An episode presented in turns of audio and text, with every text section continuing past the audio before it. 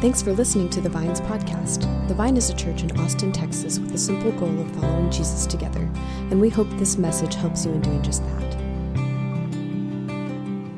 that. Today's scripture reading comes from John eleven, one through seven, and seventeen through twenty-seven. Now, a man named Lazarus was sick. He was from Bethany, the village of Mary and her sister Martha. This Mary, whose brother Lazarus now lay sick, was the same one who poured perfume on the Lord and wiped his feet with her hair. So the sister sent word to Jesus, "Lord, the one you love is sick." When he heard this, Jesus said, "This sickness will not end in death. No, it is for God's glory, so that God's Son may be glorified through it."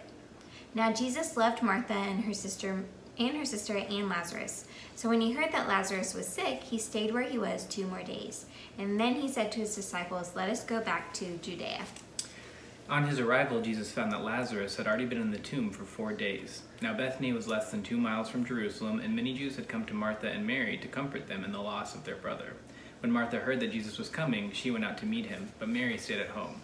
"Lord," Martha said to Jesus, "if you had been here, my brother would not have died. But I know that even now God will give you whatever you ask." Jesus said to her, "Your brother will rise again." Martha answered, "I know he will rise again in the resurrection at the last day." Jesus said to her, "I am the resurrection and the life. The one who believes in me will live even though they die. And whoever lives by believing in me will never die. Do you believe this?" "Yes, Lord," she replied. "I believe that you are the Messiah, the Son of God, who has come into the world." This is the word of the Lord. Thanks, Thanks be to God. God. For those who know me well, you know that being able to laugh is really important. Like, humor and comedy has always been a big part of my life, but oftentimes people misunderstand that. They actually think that means that I'm some joke teller. Like, I have like a library of jokes in my mind. I'm ready to share at any moment. The reality is I don't. I have just one stupid joke that I, I enjoy telling from time to time. You want to hear it? Okay, here it goes. That's really bad. Um, do you want to know the secret to telling a good joke? Timing. Yeah, it's a bad joke. It really is bad. It's much more fun telling it than hearing it, I promise. Uh, there's actually a second version of that joke. You want to hear that? This is becoming pastoral abuse, I know that, but hey, here we go. Second version of that joke. Do you want to know the secret to telling a good joke? Timing. Yeah.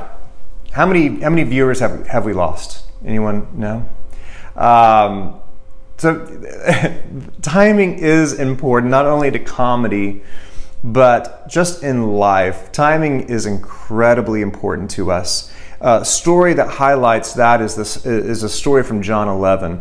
And uh, in the Gospel of John, it's the only gospel that shares this story, but it's actually, for me, it tells a story where God's timing is reveals something incredible.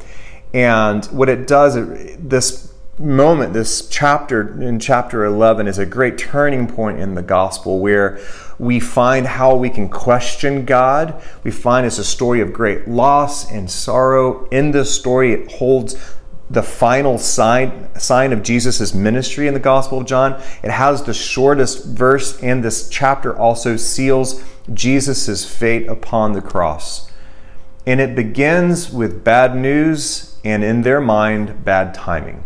Lazarus, who was a close friend to Jesus, becomes ill.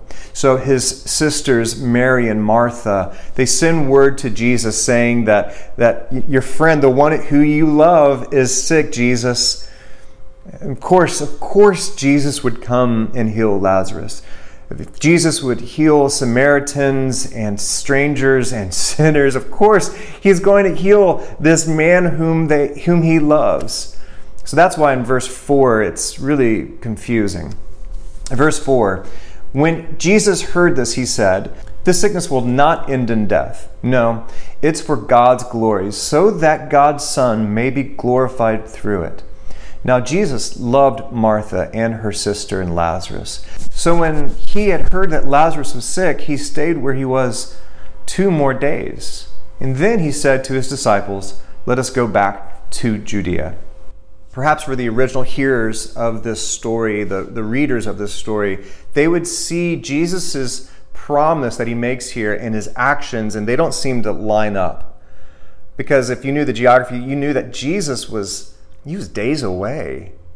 Yet he seems to be in no hurry. In fact, he seems to be intentional in waiting, uh, waiting for a couple days before he begins his journey back to Lazarus. So why is he being so deliberate to share this promise and yet wait? Well, we find here the frustrations that we actually have at times with God's timing, with our expectation of God and God's action, his response. They don't line up. But Jesus gives his promise that this will be redeemed by God's glory and this will not end in death. So with that in mind, we, we now turn to verse seventeen, and this is what we find. On his arrival, Jesus found that Lazarus had already been in the tomb for four days. This would have been perplexing, not only for the disciples, but also for Mary and for Martha. Like, Jesus, why, why was your timing so off? Especially in that culture, they actually had this belief that when someone died, that their spirit hovered over their body with the chance that they, the spirit could re-enter the body. Um, but that only lasts for three days. So for three days, there's this little bit of hope that perhaps that Lazarus could come back to life. And I imagine Martha and Mary, as they send their word to Jesus, and the people who, who gave the word come back and said, Jesus, all right, we, we told Jesus. And so certainly, I'm sure that as they were praying by, by Lazarus' bed, they thought, of course Jesus is on his way. As they saw their brother slowly fade into death, Jesus has to be coming. And even after he had died, as they were preparing the body, and then one day rolled into the second day, rolled into the third day, of course, Jesus will be here. He, he's he's going to come. And then on day four, when there's no chance of hope, there's no chance of Lazarus breathing again, of his eyes opening again, that is when Jesus shows up. In their mind, Jesus was not there in time. So what do we do when God's timing is not our timing? You know, when you were hoping and looking for that change and it didn't come in time, like you were praying for that provision, that intervention, and, and it seems like sorrow and suffering has just won the day. You know, like that honest prayer of like, God, I could have used, I could have used that yesterday. I could have used that a week ago. Your timing is off. I needed a miracle already. You know, this past week I, I was noticing from friends, uh, just with talking to them and seeing on social media, just prayers of lament, which is this biblical prayer where we press into the unknown with honesty about the suffering that we see and experience. And quite often these prayers begin with, how long, O Lord? It's about timing. Like, how long, O Lord, will this suffering take place? Like, how long, O Lord, will our nation and our world be gripped with fear because of this disease? How long, O Lord, will our community be stifled by not being able to go out to be experience that vitality that we used to have? How long, O Lord, will the vulnerable in our community, the children of our community, experience abuse and neglect in their homes? How long, O Lord, will the God-given dignity and value that people of color have from you be exploited and devalued and destroyed by the ever-present hand of racism that is in our country? Like, the right time for change was before today. It was in the past. We need the, the rivers of justice to flow already. We're parched for it. What we'll find in this story, what we'll find in this chapter of John, is that that type of prayer is welcomed by Jesus. That our God is the one who comes to us, though his timing might seem off in our mind. Jesus meets with us in the midst of our despair and offers us a way forward. He surprises us with his redemptive power in the midst of suffering. So Jesus arrives to Mary and Martha's hometown. It seems like these two sisters, they um, they hear of it. Martha quietly goes, she leaves her home that's it's filled with people, they're mourning with them, uh, and she quietly goes out to the edge of town where Jesus is waiting for her. And listen carefully to how Martha wrestles with Jesus. For she does so with honesty and with faith. Verse twenty-one, Lord, Martha said to Jesus, "If you had been here, my brother would not have died." That's an honest statement. Like, that's more than just some religious platitude that we might say to cover up our pain. Because she actually acknowledges, Jesus, you had power. You had power to change and heal him, but that power wasn't here. So, like, you can hear the disappointment in her voice, the just the confusion in her mind and her heart. But Martha doesn't end her statement with that. She presses through honesty, and she leaves room for hope. Verse twenty-two, "But I know that even now God will give you whatever you ask." Martha has no reason or no proof to think that Jesus can do something for her brother. But she says this word of hope that, that I know that even now. That's a word of faith, that she still trusts in the power of Jesus, though every reason in her mind, everything she's ever experienced says that it's over with. And so we see in Martha's word these two halves of these statements. There's the, the half is just brutally honest, that she acknowledges that Jesus had this power but was not here in time, but even now. And for me, this is such a great example that when we have times of lament, we have times of uncertainty and suffering, that we can bring both of those statements to Jesus in honesty, that we can be honest with our despair and honest with our trust. Like, even for me, I've thought through, like, which half of that statement do I neglect? Like, do I just just pray just prayers of despair and honesty, but I, I forget that there's room to hope? Or do I just give Jesus my kind and happy prayers, yet don't acknowledge the actual despair that I'm, I'm experiencing? I think this, what we're seeing Martha is this incredible example of how to be people of hope and people of honesty. And as we see, because of what Martha said, this incredible conversation begins to open up. And this is what Jesus said to her. Jesus said, "Your brother will rise again." Now, I imagine hearing this, Martha hearing this and just taking a pause, taking a beat and going, I wonder what he's talking about. Like, I wonder, what does that mean? Like, I need to know more. And so she shares her thought.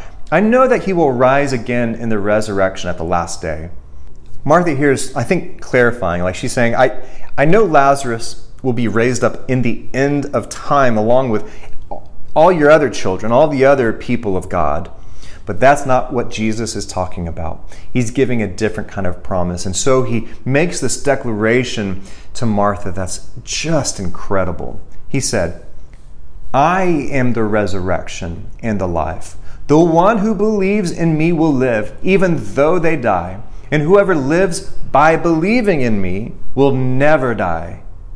Do you believe this?" In writing his Gospel, John, he, he's intentional about using a phrase in which Jesus describes who he is, a name that Jesus is giving to himself. Seven different times it is happening in this Gospel, and it begins by Jesus saying the simple phrase, "I am."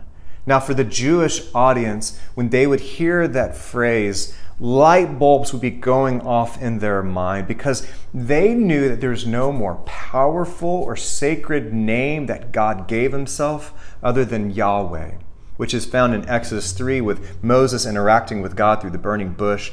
In that moment, Moses asked uh, God, "What is your name? Like, I need to know who you are. I need to know your power." And the name that God gives himself is this name, Yahweh, which means I am who I am. That is my name. And so for generations and upon generations, this would be the most sacred name that people would have of God. People were not even able to speak it. If scribes would have to write it, they would have to get a new pen to be able to write it with, because it was that profound and that, that sacred. And so Jesus steps onto the scene. And he picks up this name, "I am who I am," which is more like an invitation. That's an, that name is like an invitation. You want to know me? You're going to have to watch me. You're going to have to live with me. And you will see who I am by the character I display, how I live, how I love, how I judge, what I bring into this world. Then you will know who I am. And Jesus steps onto this scene, and he com- he he says that he is from God and with God. And what do we see Jesus doing? We see the the great I Am healing people, teaching with authority, serving the lowly, taking on solidarity with the poor. As Jesus did so in John's gospel, he would oftentimes refer to himself with that phrase, I am, but then he would add on uh, another characteristic to it. So he would say, I am the good shepherd. I am bread from heaven. I am a gate that opens up to life. I am the light of the world. And here in this moment, meeting with this woman full of despair outside of a tomb of a loved one, Jesus says, I am the resurrection. I am life. It is from this dark moment of loss that Jesus makes this declaration. In response to Martha's disappointment, response to her, her faith, that Jesus makes this declaration that resurrection and life is who I am. Do you believe in that? That's the invitation that Jesus ends this with. Martha, do you believe that I am who I am, and who God is, is I am resurrection? In verse twenty-seven, she said, I believe that you are the Messiah, the Son of God, who has come into this world. Martha believes that Jesus is the great I Am. She takes Jesus at his word, even though his timing was off. And I just believe that in the midst of her grief, that she was able to make that declaration that I believe you is something incredible. It's something profound. But Jesus didn't only want to have this experience with Martha. He also wanted to meet with Mary. So Jesus waited outside the village and told Martha, I need to, I need to see Mary too. Now, this might be reading between the lines, but I don't think Mary was in the same headspace that Martha was in. I don't think, think that she had the same mental or emotional or even spiritual, uh, she was in the same spiritual place that Martha was in. What we will see is that Martha, she was able to hold a sliver of hope, but Mary, she was deep in mourning. She was deep in despair. And Jesus knew this and did not want to leave her there. And so Jesus says, I want I want Mary to come to me. With all that she has, I want her to come to me. So Mary came to Jesus, and when they saw how Mary got up quickly to come to Jesus, the crowd that had gathered there to mourn with Mary also went with her to find Jesus outside the village. And she said to Jesus, Lord, if you had been here, my brother would not have died. Now that's the same exact phrase that Martha said, just with one omission, but I know that even now God will give you whatever you ask. But Mary, she didn't say those words. She just left uh, her statement to Jesus with her honest frustration, with her disappointment.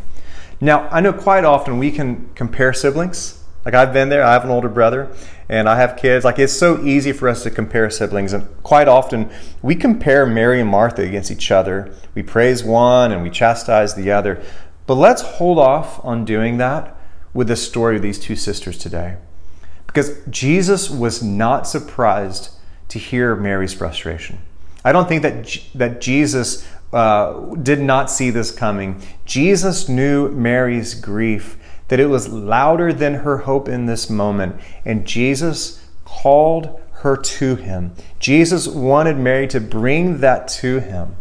You see, Jesus wants us to come to him when our hearts and our minds are heavy with sorrow, when those words of hope seem distant from us, when we aren't ready to share our faith-filled uh, optimism with God. Before those prayers are perfected, Jesus wants us to come to him and just give him our honesty so that, so that we can be led to healing in his timing. And that's uniquely how Jesus responds to Mary differently than Martha. For Martha, Jesus engaged in this like theological conversation about I am the resurrection. And it was a sweet moment. It was deeply profound, but Mary probably didn't need some theological discourse. What she needed was more than words. And this is what she's about to see Jesus do. She's about to see Jesus weep with her and then do something about her suffering. Jesus responds in verse thirty-four with a question. "Where have you laid him?" "Come and see, Lord," they replied. And then Jesus wept. Jesus, he was a man of sorrow.